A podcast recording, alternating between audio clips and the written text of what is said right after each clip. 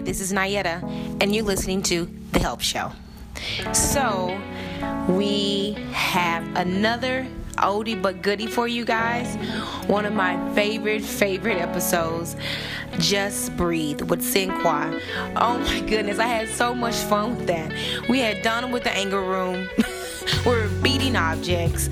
We had Dre with Tread Fit. We had we had V12 Yoga Studio with Ade.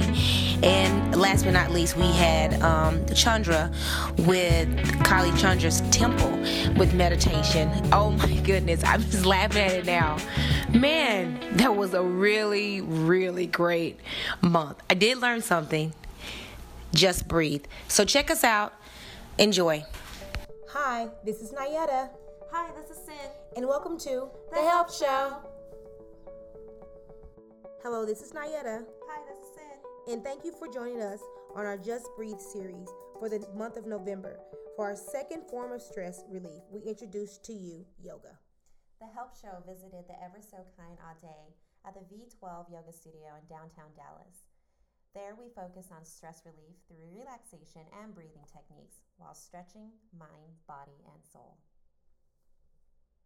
So, we are here with Ade at Rockstar Fitness. Yes, Rockstar Fitness and V12 Yoga Studio. Oh, it's so beautiful in here if you guys can only see it. So, today we're going to focus on the yoga portion for this for stress relief as one of our many, many methods of relieving your stressful days of your life. And we want to start off by asking a few questions. Let's do it. So, what is yoga? Well, yoga to me is a definition of a couple things. Basically, it's a spiritual Hindu attachment there, and aesthetic, um, body, mind, and soul. Um, basically, what you do is bring all that together, and we define that as yoga. And how long have you been a yoga instructor? I've been a yoga instructor for about two years and some change now. Um, so what I've been doing is, particularly a little bit about me. Um, I've been working out for several years, and um, I was introduced to yoga through my wife. And so about six years ago, I started practicing, and then so two years of teaching. Okay. And the student became the master. Oh, Well, I would never call myself a master. You know, guru would never say call himself a guru. No, I would never put You that didn't call to yourself. myself. Yeah, we called you the master. Yeah. Okay. So when it comes to yoga, this, uh, this is something that's come you okay. So everybody does yoga that I know. So I tried to do yoga once, but the, my friend didn't tell me it was an FBS class. You know, so that didn't work out very Right, well for right, me. right. But what is what is the educational background that you need to teach yoga or be a part of yoga or understand yoga? Well, first, you don't really have to have an educational background to understand the yoga. Yoga is based on the mind, body, and soul. That attachment that you are bringing through your intent, through your intent. So when you start practicing yoga, meaning that you're always learning, um, that's that's your education. Now, if you want to become an instructor, then that's another um, platform. So then you go get that certification from whatever type of yoga you're looking to teach. Maybe several of them, maybe one. Um, like me, I did vinyasa yoga, um, but we, we studied all of them. But I, I'm more in tune with the power flow. Does that make sense? Is that so? What is that geared towards? Because there's so many different types of yoga. Mhm. We, if somebody was stressed and they wanted to use yoga as a form of outlet for stress relief, is that something you would recommend? Yes, that's something I would recommend. And also, um, just those different breathing techniques. So that's one form of yoga that you also can take all with that, and then leads into the functional movements, as I would call. So how how can I do yoga? How can I? What is like? What can I do for yoga to relax me? Like, what would you like?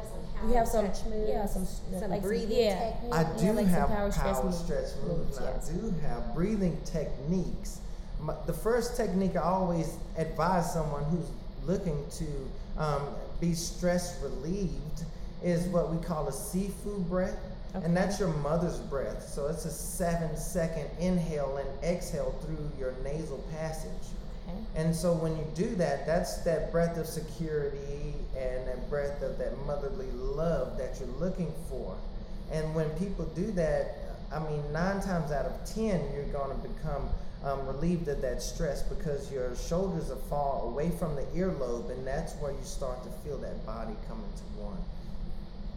So, okay, since okay, your body coming to one. So, what do you do personally for your stress? Like, what what does Ade do? Um, so think does a number of things. Okay. Basically, um, I guess I have like take you through my week. A week? You a week? Ade? You have a week, not just. To work out, So I'm like, to do yoga, to degrade my stress. yeah. So it takes you a week. Is it, you can't like it's a one day and it's like you do like ten minutes and you're like, Okay, so if I have like a stressful day, yes. Okay. So for instance, if I, I went to go speak today, Okay. I went to go um, just give some different exercises convention in town. So yes, at first it's a stressful. So I'll sit in my car. I get there like 20 minutes before time. Sit in my car, go over these mantras, things like that, talking to myself, taking those deep breaths. And one another breath that I always practice is that fire breath.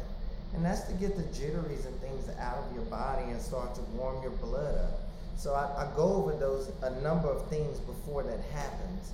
So I really bring myself into that intention of being calm and collective. okay. Tell me about V12 yoga. Let's All right. So V12 yoga um, was a funny story. My wife and I, we're just really busy in the community and things like that. Mhm. And so um, my wife is named Veronica. And so everybody would nickname her like V12, like the engine. She's always moving, right? Okay. And so um, we were going in in reference to getting a CrossFit in the yoga studio. Well, at the time I hurt my neck. And so I wasn't able to continue the CrossFit like I wanted to. I didn't hurt my neck in CrossFit. Let me get that Disclaimer. disclaimer. Disclaimer. that. Yeah, I love CrossFit. Seriously. Um, but I needed to start getting that relief because I was adding so much pressure. So we, I started doing yoga with her, and she was stressing, just moving a lot. And then the nickname came about V12 Yoga because she was just busy. And so that's how that came about. And Rockstar Fitness came about. Um, I used to be 272 pounds. Man, boobies, ball of belly, you know how it goes. Wow. And so, you never heard those terms. So anyway, I, um, and I was in the club business at the time. Group fitness wasn't as popular as it is now. Um, there was only one other boot camp in Dallas, and that was Jay Johnson. Shout out to Jay Johnson. Hey boy. Jay Johnson. yeah, yeah, yeah. Anyway, and so for that competition, I brought that nightlife to the, the fitness camps. So that's what I did. I brought a DJ in there. I started advertising like a club. And so we made working out or core functional training fun to do. Okay. And that's where Rockstar came from. And so we merged the two together. So now we do a lot of corporate wellness um, programs and working in the community with the yoga and fitness and just any element you think about in fitness. So tell me how the list how can the listeners reach you and learn more about your yoga studio? Well, they can call us at 214-280-1708, and that's the phone number to our studio, or reach us at v12yoga.com. Um, you can go in there and contact us from there. Also, find our schedule online. Remember to visit us at Instagram, Google, Facebook, Twitter, and Google Plus. Okay. And we will also be sure to put up all of V12's information on our website at thehelpshow.com. And we wanted to thank you for joining us for this episode on stress relief. Yes, thank you so and much. we want to thank the listeners for joining us. And we hope that you reach out to your community here at V12 in Dallas and start your journey to stress relief and overall well being. Can I cut you off real fast? Yes. I would like to leave this definition and quote that I leave every time I teach a class or By all speak. means. Please. By all means. So, and we were talking about stress relief, And this definition I always explain to people is of struggle. Struggle. Struggle is a strenuous effort to achieve a particular goal. And repeat that. Struggle is a strenuous effort to achieve a particular goal. And your quote is that your happiness is in your transitions, not your destination. So a lot of times we are stressed because we're trying to reach our goals. We're struggling. But remember, our happiness is in our transition. That's where the breath comes in, and that's where you find that intention of life and what your purpose is. Once you do that, then you'll be able to calm yourself down. Practice on that mother's breath that I explained to you, that Sufi, and that'll help you calm down before any challenge that you have. Thank you so much for sharing that. Thank you so much, Adele.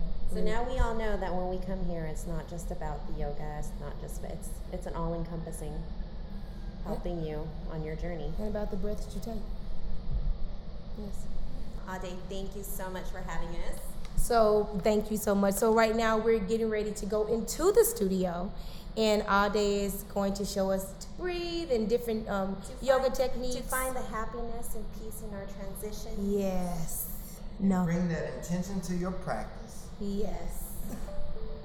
So thank you for joining us, and we hope you find us on our social media so you can join us on this journey to this inner peace and stress relief with Ade, with Nayetta. Thank you for joining The Help Show. For more information, visit us on our website. at thehelpshow.com. Thank you for listening, and please stay tuned. Do you have computer problems? Is your computer running slow? Did you forget your passcode? Okay, is it running slow because you've been downloading inappropriate things? okay, I'm raising my hand. I've done it before. Call Half Price Geeks. That's 1 77 Geeks. And tell them the Help Show sent you. Hi, this is Nayetta. Hi, this is Sin. and welcome to The Help Show. Our first form of stress relief, we introduce to you meditation. The Help Show recently visited the Kali Chanji's temple in East Dallas with Minister Chandra. We sat religion aside to focus on overall well being and seek a sense of peace, hence, creating a spiritual space for stress relief. So we are at the Kalahunji's temple. Am I saying this correctly? It's Kalachandji's. Kalachandji's, excuse me. And I am with Chandra. Yes, this is uh, Chandra. I work as the minister, um, but I know it's a very difficult name. But um, easiest way to find us is just go on Google and ask what is the best vegetarian restaurant in Dallas. Which is true. The food is amazing. And I will be finding out here shortly. so this month we are talking about stress and stress relief and how how important meditation is so our first question that i, um, I sent you was um, there's different type of meditations so chandra how, how long have you been ministering the temple and also how long have you been teaching yoga I've been here since. Um, do you want to start that? That was probably noisy. This is Wilder. He, uh, my wife babysits it, babysits him, and she's right now getting ready for the 15 foot chocolate cake festival that's on the 30th of October. which i will probably be attending I, I started, uh, I moved here with my wife in 2005, and I think I've been pretty much the kind of role that I'm in now for about 10 years. Okay could you tell me a little about um, Kalachandji's So Kalachandji's, the temple has been here since 1971. It was, it used to be a Christian church that we bought, and they they converted it into a beautiful Vedic temple. Actually, the temple room you've been in, have you seen inside the I, temple? I just took a sneak peek, so I'm very So it's, excited it's very beautiful. That temple room used to be a basketball court. A very uh, not so exciting basketball court. Now it's I have a little baby here, so it's a little hard. but um, now it's uh, we have this Rajasthani style art, which is uh, classical Indian art, and it's a world famous artist named B.G. Sharma. Uh, last year, our art was on display at the Crow Museum. You are extremely wild right now. His name is Wilder. Exactly. Wow, yes. He's living up to his name right yes, now. he is. So, Chandra, how long have you been ministering at the temple? I've been. Uh, I mo- my wife and I moved here in 2005. We have. Um, we're serving at the Portland Temple, and we wanted to have kids. And I have a friend who went to a Hare Krishna homeschool in Idaho, and he started college at 12, and his brother started college at 11 after going through the homeschool program. Oh, wow. and um, he graduated valedictorian at Boise State at 17. And then he got his PhD in Oxford University Okay. in London at the age of 22. He's a tenured professor now. He's in his early 30s. Okay. And so he was my inspiration to, if I'm going to have a, start a family, get them into one of our really good schools.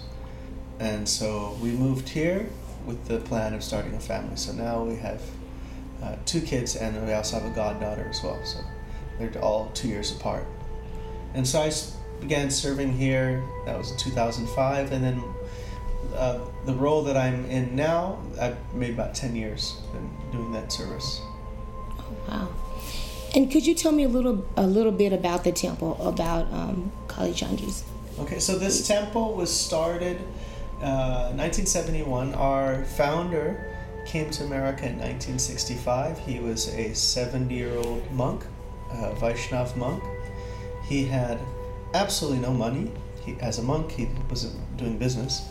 Um, he was given uh, board a, a free pass on a cargo ship across the Atlantic. He had uh, two heart attacks on the ship. He had only a trunk of books, a bag of oatmeal for the ride, Oh wow. and and zero money. He landed in Boston Harbor. When he landed, he didn't know whether to turn left or right. Made his way to New York City, opened a small temple, maybe twice the size, size of this room, after struggling for many, many months. 1966, so that's the beginning of our the establishment of our movement. So 1966, so it's 50th anniversary. But from 66 to 77, he managed to circle the globe 14 times, opening over 130 churches or temples all around the world, including China, Russia, uh, Australia, you name it, Africa, everywhere. Um, on top of that, he trained over 10,000 students. But the foremost thing that he did is that he wrote and translated over 100 volumes of books, mostly Sanskrit, ancient Sanskrit works from Sanskrit to English. That's amazing. Um, so this has been a part of your life for quite some time, and he takes on students and you know he teaches them. What is your educational background when it comes to? I um, Yes. well, f- when I was 19, I, you know, I was in, I, d- I didn't go to college right after high school. I, uh, just sang in a punk band and Neither did I. It's okay. hanging out with my friends. but then at 19, I went from punk to monk, and I, um, you know, gave him all my old records and my motorcycle to my old drummer, and and moved into the Portland, Oregon monastery. And from there, I studied India, and also we did a lot of traveling and teaching in the United States. And um, in 2002, I got married. Okay. And so after I got married, I went back to school. So I just did about three years of community college. And then I moved here and I was planning, okay, I'll do some more, but I haven't found any time at all. But I, my one of my main subjects in college was mm-hmm. philosophy, studying philosophy. Is there? Do you need it? Because you know, if you become a pastor, I think you go through a series of like. Like, There's like a, a, school, a set Yeah. schooling, you Yes. know. But I feel like So th- there's there's we have our general education. We have mm-hmm. classes at every temple. It's it's not like um, mm-hmm. like we'd say like American church, which is open Yeah. a couple times a week. We have seven worships a day, cer- ceremonies a day. First one's at 4:30 a.m. with live music. 5 to 7 a.m. is mm-hmm. meditation. 7 a.m. to 7:40 is more mu- like kirtan, meditational music. And then there's a lecture every morning. So that's like just general education. Then there's like specialized study. And there's evening classes and there's what is called Bhakti Sastri, which is more like in-depth study. Um, but as far as like uh, we have a few colleges, and one in Belgium, which is a beautiful place. It's a castle. There's a Hare Krishna college in a castle. That sounds very beautiful. So it's is it more of a journey rather than like a prerequisite to minister? You know Yeah, what I yeah. mean? It's more of a spiritual journey Yeah. rather than And it's it's it's not. Um, it's kind of more like what's your passion versus just a- academia because um, I deal a lot with students and uh, our congregation, our families, and if, if someone is passionate about that, they, they really enjoy doing it, then then that's you know, that, that can be their service if they're they have some good qualities for that service, but also mainly their hearts into it. So. like what we're doing. High five. So, with all this education that you have um, with meditation, how do you feel that meditation will decrease or alleviate the stress? So we are people become distressed because the nature of material things that it's always in a state of change. It's um, heat, cold, uh, fame, infamy. This is a world of duality. Like the Buddha has his four noble truths, which is this material world is um, full of suffering because of its uh, ever changing nature. And to stop your desire to enjoy the ever changing nature is to stop suffering.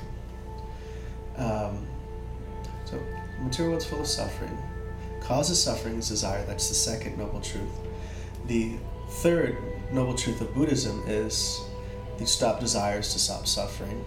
And the fourth is, and this is the Eightfold Path of Buddhism. And this is through the Eightfold Path of Buddhism. So uh, the Vedic tradition is similar, except for when it comes to the point of number three, uh, is that we don't say to stop desire, is to stop suffering. Hello, Dad. Because, shh. and that's our t- uh, autistic friend. He always comes in and says the same thing every day. but um, so to stop suffering, we don't say that that can be possible because to, to stop desiring. Sorry, excuse me. Because desire is an inherent expression of the self. Um, Buddha was actually predicted in the Vedic or Hindu scriptures to be a direct avatar of God Himself. And from our perspective, he was bringing people up to a certain level. Um, so he was kind of raising them out of the uh, in, the entanglement of materialism and say, hey, look beyond that. But his uh, perception of beyond was nirvan. Van means forest, but it, it's in this reference means like duality. So go beyond the material duality and become zero. And another teacher came after the Buddha. Buddha appeared in 2,600 years ago. So another teacher came about 800 years after the Buddha named Shankaracharya, and he brought it to the next level. He said, Go beyond the zero, go to the one, the oneness, the energy that pervades everything, that the spirit. And then another teacher came after Shankaracharya, a few hundred years later, named Madhvacharya. Uh, that's like uh, uh, 11th century. And he said, Go beyond the one, go to the two. Because in duality, in spiritual duality, you have love, you have relationship. If there's only oneness, if, if it's all just a cosmic blob of energy, then there's no such thing as love. Mm-hmm. Okay. Yeah? There's no connection, there's no relationship, there's no you and me. Right. And then 500 years ago, Chaitanya Mahaprabhu appeared and he taught oneness and difference. So that, that the soul is one with nature, one with God, one with each other, and also different in certain regards. Like a drop of water has the same qualities like the ocean, so there's that oneness in quality. But every ripple is different. And quantitatively, it's different. also, the drop is so small, mm-hmm, mm-hmm. and the ocean is so big. So it's theistic that they, there's there's also the ocean, or there's the sun and the sunlight. That there's there's a distinction between the two, and there's a unification of the two as well. And so, the idea is we are spirit souls in this material body, but we have falsely identified the body as the self. So we think we're black, we think we're Asian, we think we're uh, American, we think we're Republican or Democrat. These are all based on the ever changing body. And we make plans for happiness according to that idea. And it's kind of like if I'm making plans to fulfill myself and I think I'm the car that I'm driving and I don't realize that actually I have a different identity from the car, then everything I do for the car doesn't necessarily deal with my issue of my grumbling stomach or the things that I need personally that's separate from the car. Mm. So meditation is meant to address that. But there should be an object of meditation. It's not simply a, the process of negation, but rather an application, something that you're meditating upon. Mm-hmm. Everybody's people meditate on money, people meditate on uh, Justin Bieber, people meditate on uh, Donald Trump. Meditate hard. Yeah. that but, was not a bias statement. Yeah. But what is our what is that object of meditation? What is that thing that we can meditate upon that actually gives a substantial different experience? That's the idea. Are you enjoying the Help Show? Visit us at thehelpshow.com or follow us on Facebook, Instagram, Twitter, and Periscope.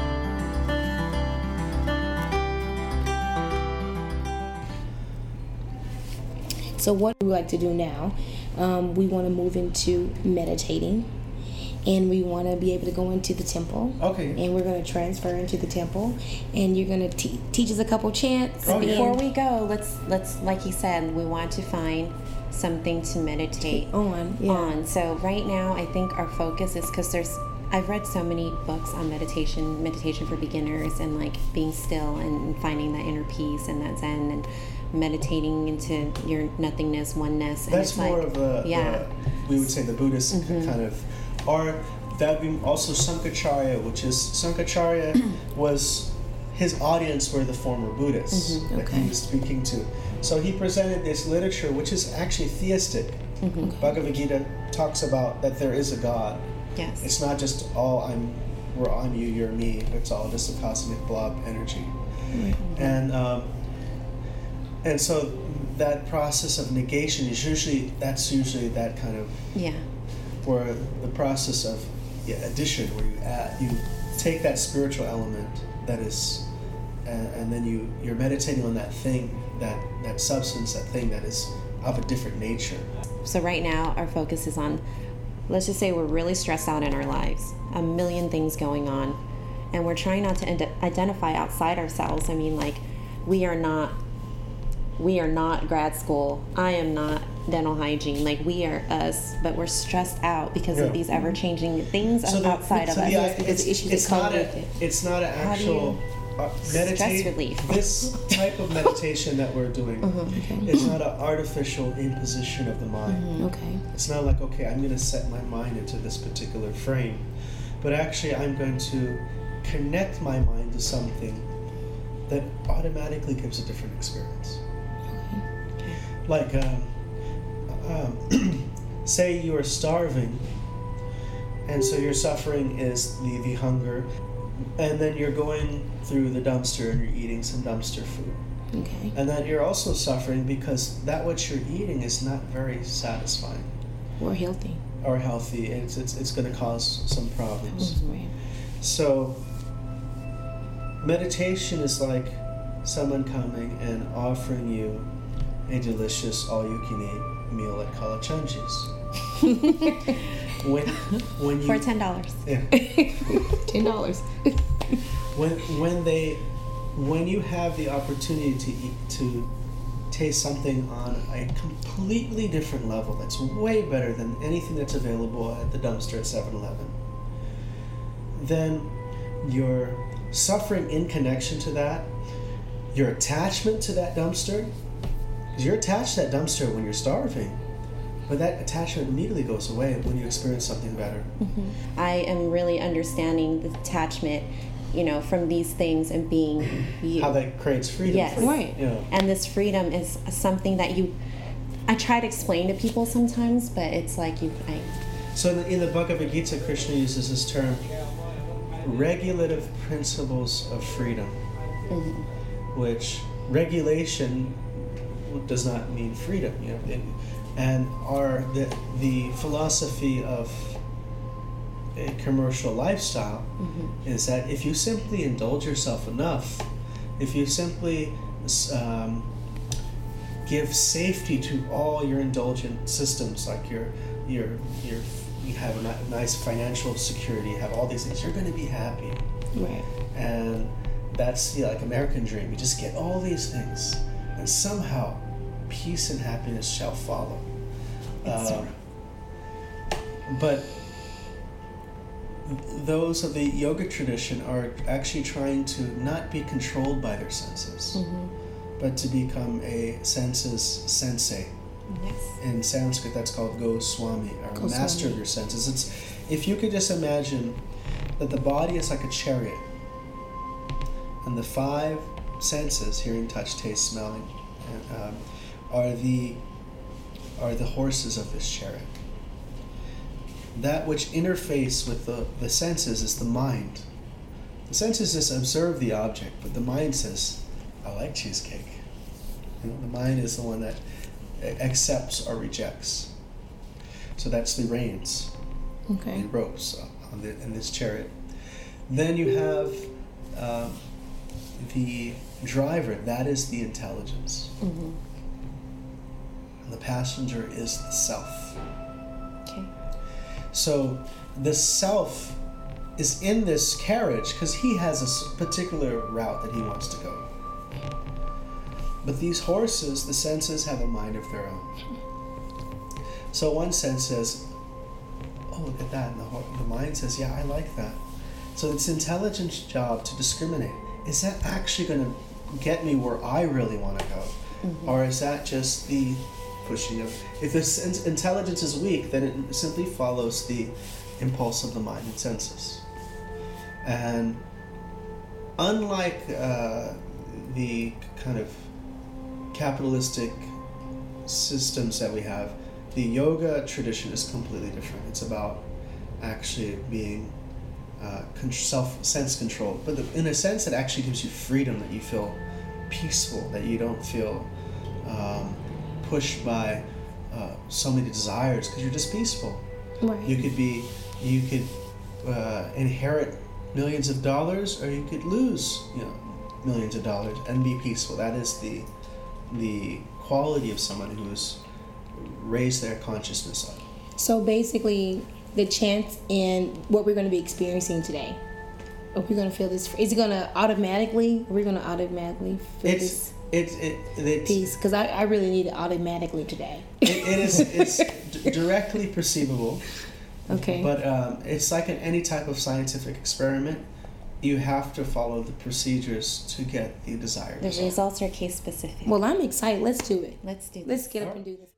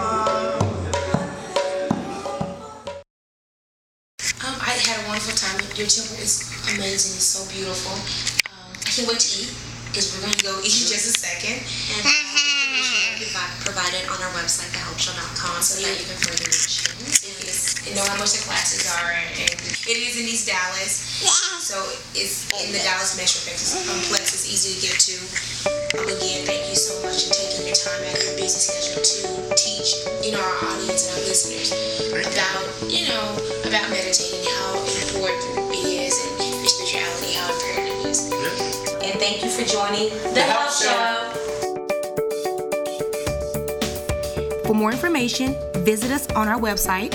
at thehelpshow.com. Thank you for listening and please stay tuned.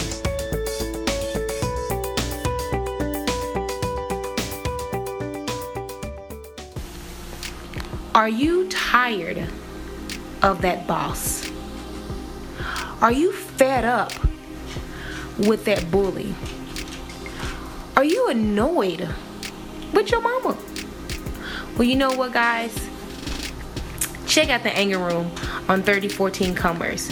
If you want to take your anger out, if you want to throw some plates, if you want to jump on some desk, if you want to write on some walls, graffiti on the walls.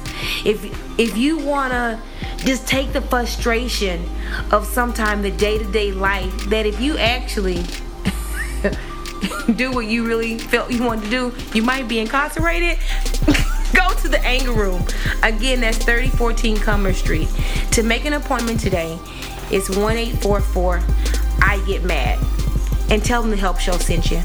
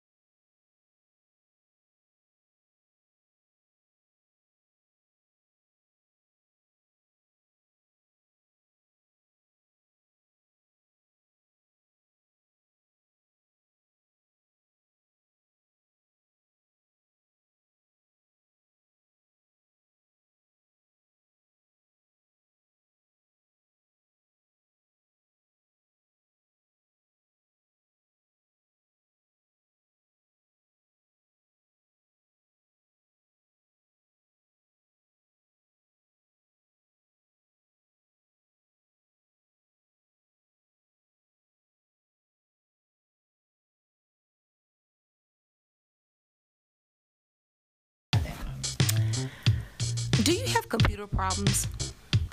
Is your computer running slow? Did you forget your passcode? Okay, is it running slow because you've been downloading inappropriate things? okay, raising my hand. I've done it before. Call Half Price Geeks. That's 1 77 Geeks. And tell them the Help Show sent you. Hi, this is Michael. and welcome to The Help Show. Welcome back, guys, and thank you for tuning in to our 10th episode in our June four part series, Daddy Lessons. So, today, guys, I have a really, really, really extra special guest for you. Special. Yes, very special. She, her name is Kanidra Brown, and she is a family criminal law attorney, which we all need those in our lives. Okay. Hello. so since this month we're con- we have the whole month of what June, just one month. Okay, I know. I know, it's only it's I know. short 30 days. Know. yeah, yeah. For the, for the Father's Day um, session for Daddy's lessons, but we we brought Kanidra here today to you know educate and spread awareness. How first of all, it is important that fathers are daddies, and that you guys have rights. And she's going to educate you on that. She's going to educate me. She's going to educate both of us Right, on yeah, that. yeah, she's gonna school us off. Yeah, she's gonna school us. So, Kanidra, tell the audience who is Kanidra. Okay, so I'm Kanitra Brown. I was born and raised here in Dallas. Um, I grew up in Oak Cliff, educated in DISD schools. Okay. Um, I went to Rice University in Houston, but came back to Dallas to go to law school and to practice here because um, the interesting thing about me is that I did grow up with an incarcerated father, and I grew up in a neighborhood where most of the males, most of the you know most of the older males were gone, either dead or incarcerated. Okay. And you know there are obviously incredibly systemic reasons for that, but there was also just a lack of general knowledge about attorneys, what they do, why they were needed in our neighborhood, so that our men, and now with the increasing um, number of black women who are being incarcerated, why we need to be able to be back in these communities and be accessible, and why our community needs to be knowledgeable about what's happening legally right now. And if, if the importance of lawyers or family lawyers or criminal lawyers hasn't hit you guys yet, the state of the world ought to let you know how important it is Yeah. Right, that yeah, attorneys who are aware of what's happening Right. and why things happen systemically um, in their communities. It's very, very important. Yeah, that's awesome. Yeah. So, Kanitra. Mm-hmm. It is Kanitra, right? Make sure that you know our our, our, li- our audience, you know, can pronounce your name right. Yeah, Uh, you, you guys say it like one of my aunts said, and- but I just I know like if my mom and my dad catch the show, they're like, why didn't she just tell them what her name was? So it's just- Kanitra with the T. Kanitra. Yeah. So, Kanitra, uh, you you gave us a very good intro. Can you tell us a little bit about what you do and why? Um, r- right now, I'm the principal attorney of my own firm. I practice under the moniker, the law office of Kanitra Brown. I have a general practice, but most of my practice is family and criminal law.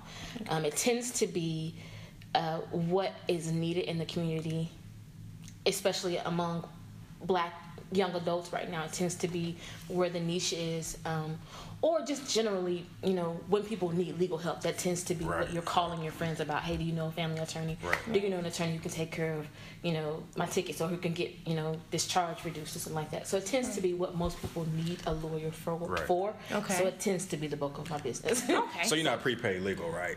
No. we try to make sure we trying to Let me be real. Every attorney, unless you're working with legal aid, it's prepaid legal. Let's just be Prepaid legal. You need to pay. You need to pay your lawyers ahead of time. Yeah. Yeah. So- we'll get into that and, Yeah. and its importance. Um, as Yes, you got to yeah. pay your lawyers. You gotta have pay to, 'em. yeah, you have gotta to pay them. them that, yeah. They gonna get their money though. So, what is your experience of fathers when working with cases, Um, Kanidra? Yeah. so I've actually had uh, a few clients who were fathers. Okay. Um, I've had clients who wanted custody, clients who were fathers who had physical custody Okay. but didn't have legal custody. And there's a difference between the 2 Um, and I've had some who wanted custody and just didn't follow through. So, just in general, from from those experiences, what I've gotten from fathers um, is that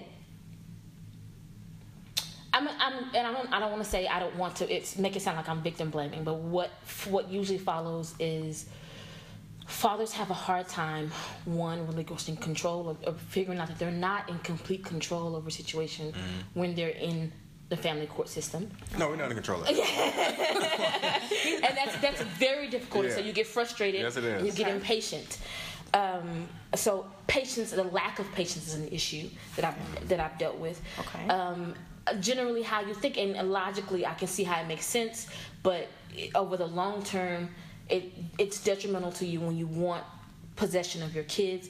Right. Um, is you don't want to pay for an attorney, or you don't want an attorney, or you balk initially when when when when fathers are pricing out attorneys or when they're you know researching attorneys attorneys are going to give you their fees up front right they're going to tell you hey i need $5000 and they tell you it's a retainer Right. and all you hear is you want $5,000. $5000 for, for, me- to show up at court one time and i think that's too much money i can do it myself Right. Right. Yeah.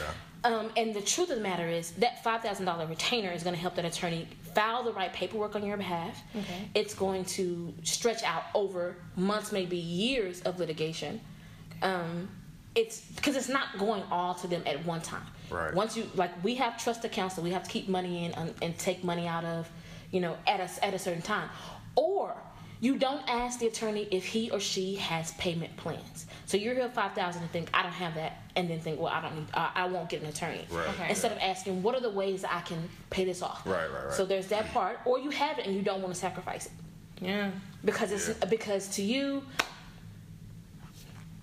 what's going to happen is you're, it's not going to work out in your favor anyway and that that is a lot of what i've seen is that you hear misinformation you hear about you know your homeboy your homegirl situation and what happened and you you tie their facts to yours Right. right Yeah, those and you barbershop think conversations. right Yeah. and there's a lot of mm-hmm. misinformation Right. so you think well this is what happened to my homeboy and it's almost the exact same way that it's happening with me and my child's mother Right. or you know my child's parents and my child's you know mother's grandparents if they don't live with her so i don't even want to i know how it's going to turn out for me. Right. and not recognizing that there's a human element in all of this. You know there's a you may be in a different, uh, with a different judge. Right. the facts of your case may be different. Right.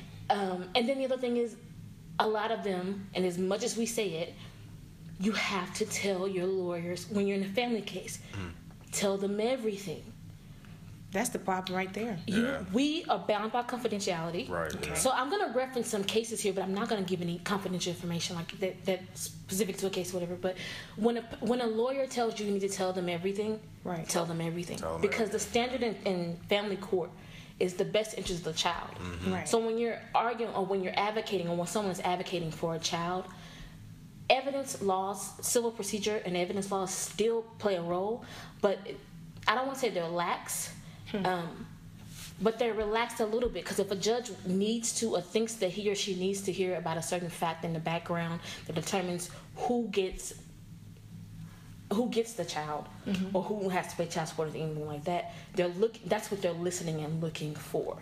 So what an attorney will do is is put pleadings on file so that you have some type of defense on record. Okay. they'll keep certain facts out Okay. if you told you an attorney can't help you if you didn't tell them everything about Right. the situation Right. And they don't want yeah, they don't want to surprises. surprise. They Yeah, there's no way Right. that sometimes we can object, but if we don't have a good basis for an objection, a judge can overrule it. Right.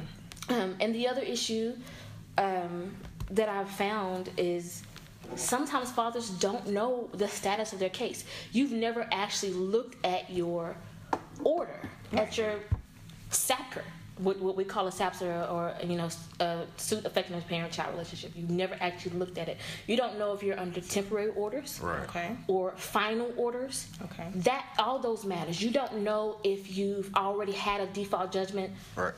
filed against you? Have you missed deadlines? Um, can you file and ask for um, a change in status? So these types of things is I've I've encountered this a lot. Is that a father doesn't actually know Right. what his rights. I mean, even on paper, what his legal rights are. You don't even Right, know right. what your actual visitation schedule is. Right. You So, you, think, so yeah. do you do you think it's best to uh, to have those initial consultations up front and then kind of have like a I guess walk you through the steps like okay we're gonna do this we're gonna do this I mean so, because a lot of fathers are confused Mm-hmm. a lot of fathers are terrified of the process because they've heard these horror stories and how things never work in their favor Yeah. like, like you mentioned um, with my daughter you know I, I was kind of um, I did my research. You know, obviously we all go to Google. How much research did you really do? I did a lot of research. There's a lot of it out there, so you, I did there's a lot to find. You Yeah. know, and it's different for every state. You know, Okay. because you you know, especially like um, for me, I you know I come from an athletic background, so my first thought was, you know, all these athletes who had these babies and. You know, the the mothers take them to the cleaners. so, so you was thinking you was Kobe or something? exactly, Kobe's without the shots. that diamond ring. But uh, but yeah, I'm sorry. I- uh, so so do you believe that uh, family? Uh, oh, I'm sorry that uh, that the laws view fathers differently? Actually, I, I I really don't. It is codified in the in the U.S. Constitution. Well, basically, when when through the Supreme Court interpreting Constitution and in state in our state constitution in Texas and in our code that there is a presumption that both parents are and but the, both parents have an access and custody of a child Right. is in their best interest Right, right. when you go to court, there's actually a presumption you have to overcome. When you when when courts you know send out standard um, possession agreements or you know when they make possession agreements, barring some other evidence to the contrary, those agreements are made based on the on the presumption that both parents, as joint managing conservators, are what's best for the child. Okay. As in, when you look at what that means, both of you have the right to determine, and you have to. And this, this basically, it basically forces you to co-parent, right? Right, yeah. So both yeah. of you have the responsibility or the job of deciding when that child gets a passport, what type of religion he or she practices, or what grows up in. Where um, one parent, typically even in JMC, joint managing service situation, one parent does usually have the right to determine residence. But but as far as schooling, um, where he or she gets to go, you know, does he get a phone, all of that, that kind of stuff. Those are joint parenting decisions that that court order usually like spells out. Right, yeah. Both of you have access to those types of things. Right. And barring some type of you know agreed agreement between the two of you that's signed by a judge or you know that's legally binding or some other type of information that's what's usually your the presumption that you're overcoming. The only way to overcome a joint managing conservatorship conservatorship ruling or something like that is if there's you know an assault in the background um, primarily uh, any type of family violence um, some types of criminal records Okay. um, your absence. Right. Say you have a court date and you don't show up to court. You a default judgment. I mean, to a judge, what that looks like, your absence there looks like, and you don't even have an advocate. Because sometimes, you know, as long as your lawyer's in court and you're not there, sometimes that works for you too. Right. But if you're not there, I don't see the judge is going to be like, you know, unless you know your child's mother is advocating for you, which is not her job. She doesn't Right. have to. Which is the opposite. Yes, yes. And if she says, you know, I don't, he he doesn't want anything to do with them. I've never gotten child support. He hasn't seen him. A judge has no choice to take it at her word because you don't have any pleadings on file. Right. You're not in court to advocate Right. for yourself. So uh-huh. that's why it looks like courts don't don't push for fathers' rights Huh. because fathers aren't there advocating for themselves. They won't push for themselves. or they don't push for themselves. Yes. Or you know what? You show up in court and you think that you're gonna have to you're gonna have a moment to get your side of the story in. And the fact of the matter is, what happened? How did you? Is that you don't understand the court system for your for you to have a case in front of the for, in front of the judge. Okay. Either your child's mother or your child's guardian uh-huh. or the state itself, the attorney general, has to have filed a motion to get you in court. And when they did that, they filed an affidavit that was either one to three to five to eight pages long about the situation. And you had an opportunity when you were served, you were supposed to file an answer Right. Mm-hmm. when you file an answer that or count or counterfile another petition that gives you an opportunity to tell what your side of the story is and make your own pleadings Okay. that's what the judge is making his or her decision based off if you didn't do that you're not going to be able to get a word in So basically, I mean, it's on yeah. Mm-hmm. documentation. It's, it's who take. It's pretty much who takes the best notes. Right. Absolutely. And and basic all if you file an answer, if you file a general denial and you don't and usually that at least alerts the judge to, hey, this person has you know, hey, why why why aren't the allegations in this petition true? But that judge is also assuming that you've read or had access to that Right, to that yeah. petition. And typically that's not the case. Most most mm-hmm. men don't know to go on that they have to pay to get it downloaded or to go don't know to go down to, you know, whatever court there was. Mm-hmm. Once you get something filed, it's gonna tell you that case number. Okay. Right. Don't know to go look up that case number and try to get a copy of everything that's been filed about that mm-hmm. case. Huh? I didn't know that either. You Yeah, teaching me you something. need to. Yeah. Because you need to know what things have already been filed against you, what's already been said, Right. what's what's not been said. These are the types of things that matter, and this is why we tell you get a lawyer because the lawyer's going to look at that and say, "Hey, we missed a deadline here, or Yeah. we need to file a different, we, we, we need to file a different form."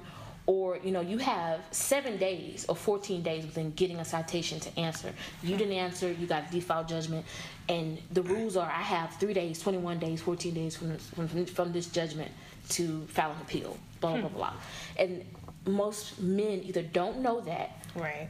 know it and don't want to go through it, or Uh-huh. just you know think if I just show up, I'll get a word in. That's Right. enough. And Yeah, that's yeah. not enough. Not enough. Most judges are gonna be, I'm glad you're here, but But you know what? you don't have any pleadings. You don't have any pleadings on file. Right. I can't. I don't. I'm not gonna. You know, I- men. You know, we just kind of speaking from a father's point Mm-hmm. of view. Um, we let our emotions get in the way in the beginning because we're like, Pride is a big thing. man, you know, guys. we, we like, um, we like, hey, we created this baby together. We should be 50-50. and it just does not work Mm, it that does way. not work that way. And you go in there with Yeah. that mentality, like, well, why can't I see her on this day, or why can't I have her like, you know, Monday through Thursday? Mm-hmm. You get her from, you know. You know, why are you the sole color? And and you get frustrated and you get upset, and you know, I mean, the law is, you know, the law is the law. Yeah, and here's the thing: you think that you'll never have the opportunity, but get it. It is. It's the thing. Once you get once you get in court, once you're able to make your filings and your pleadings, most judges aren't going to make you hash this out in front of them doing that first doing that first court case. They're going to look at this and they're going to decide, hey, from these pleadings, I get the feeling that this is what's going on. Right. Right. So I'm going to make these types of rulings because Right. when you make these, when you file your pleadings, you're going to ask. Usually, you ask for a prayer at the end. If your prayer as a father is, I want access to my child Okay. um, and I want basically is, is even I want access to my child. Okay. it's the biggest thing. Uh, and or you know your your child support says, excuse me, It's okay. um, you're not paying child support, so you don't get to see. Your, your child, even Hmm. If you're under a court order that says, "Hey, this person still gets standing visitation." Right. Let me make this very clear for parents or guardians who have physical custody of a child and are supposed to get child support from another parent or guardian, and that guardian is also supposed to get visitation. Their visitation is not contingent on their ability or their timeliness with child support. Mm-hmm. That is a mutually binding court order Right. you have to let your child, if that person has visitation and they're attempting to exercise it when the court order gives them the right to exercise it, mm-hmm. and you don't let them, you're in violation of the court mm-hmm. order too. Yeah. Oh wow, I didn't know that. Yes. It is not dependent on that person's ability to pay child support. Does that mean that there aren't consequences for not child, paying child support? Absolutely not. Oh yeah. Absolutely not. But you also are mutually bound by that agreement that that person gets access to that child regardless if they can pay child support. We'll get into why paying child support or what you can do when your child support is an issue um, later in some of these questions. Uh-huh. But um, if you want that and you're not getting it, it's your job as a father to go to court and say, "Hey, we, I have this court order where I'm supposed to have standard possession of my child, and she's not giving it to me." So Take so- it to court. So the question I do have for you: What experience of fathers with custodies um, or, or with custody disputes do you deal with? Like, um, what I'm trying to say is, like, what experience have you had with with with them. Yeah, I mean, I've had the one that breaks my heart the most is, and and I and there are going to be some lessons in here for some of you. Is I had a father who had had who has had sole physical custody of his child for two and a half years, and um, in that time did not go and and update his uh, attorney general support order. He was still under court order to pay child support to her. right. Um, so he never went and changed that. He he hadn't made any move to get the court order changed to reflect that, that the child was in his physical custody um, until she filed because he went and filed an affidavit. When he finally did file an affidavit that he he got a, he got a letter about a, arrears from the from the attorney general and wasn't able to go uh, get his license renewed. Which by the way if you're behind on your child support and you're in arrearages and you're and you haven't made an effort to call the attorney general they can file a motion on their own behalf to sanction you either with money um, that can keep your keep you from being able to get your car registered or your license renewed, or if you uh, have a C- C- CDL license, Yeah. uh, or you need any type of license to do your work. If you're a financial advisor, you need a license to do your work. If you're an attorney and you need a license to do your work, Right. the attorney general can file a motion to to kind of encumber that license so that you're not able to practice and do the work that you that you need to do. Right, yeah. Um, but sliding that to the side, he hadn't done that. And when she went to court um, to enforce um, child support, it also she also at that time had in two years had never wanted anything to do with this child. She also got custody of him in return. What? um, and it's not because we it's because also that person didn't follow up with me Right. about getting into court. And i'm not i mean most attorneys aren't going to work for free we're gonna if we want us to we're gonna we're gonna refer you to legal aid and there are a lot of legal aid offices in Texas, but legal aid Yeah, of, yeah. of North Texas will def- definitely takes those types of cases. Um, that's also a resource if you guys, if for you guys listening, Right. there is a legal aid. There are several legal aid offices in the North Texas area that take these type of cases if you cannot afford to get a private attorney. Right. You know, actually, just kind of touching on that really, really quickly. Uh, there's a there's a website that I went to uh, when I first got started with the, my proceedings. It's called uh, FathersForKids.com. And just really quickly, it's headquartered here in Dallas. Uh, it's one of the largest and most active father right organizations in the U.S. Uh, they're nonprofit, but they do things like free access to attorneys. You can get uh, discounted with uh, process services, discounted DNA testing. This DNA testing. You, you need that. Yes. Go get. Hey, ev- even if you know that kid is yours, You still need you still need to go get a DNA test. Yeah. You need to do it because at the end of the day, if it turns out that it's not yours, that's a whole different thing. Yeah. Well, the other part of that is why we say that is if you want to have access to your child, Right. um, there are three ways to make sure that you're. And if anything happens with your child, say they're arrested, um, they get involved in um, child protective services system, or uh, someone tries to say they're in the foster system and, and you're not available. You either you know you're serving time, you're in the military or something like that. They end up in the system. The way that that our legal services systems works with, with CPS or anything like that is who's the if they can't find a parent either via birth certificate or whatever. Also, being on the birth certificate does not guarantee you paternal rights. By the way, guys. Right. Yeah. Um, what you need to do, or if, if you if you got someone pregnant and you're not really certain about their uh, reliability or their ability to tell you the truth about when they're having a child or if they're going to give that child up for adoption, Texas does have what's called a putative father registration system. Okay. And what this does is, is while that person is pregnant or within 31 days of them having the child, you can go on this website and provide your information. Um, so that if that per, that child is put up for adoption, you're required notice before someone can adopt this child. Right. What's the name of the website? It's you can actually find the link through the Texas Health and Human Services website Okay. um, or just type in Texas Putative P U T A T I B E Father website, and there's one in almost every state because it happens a lot.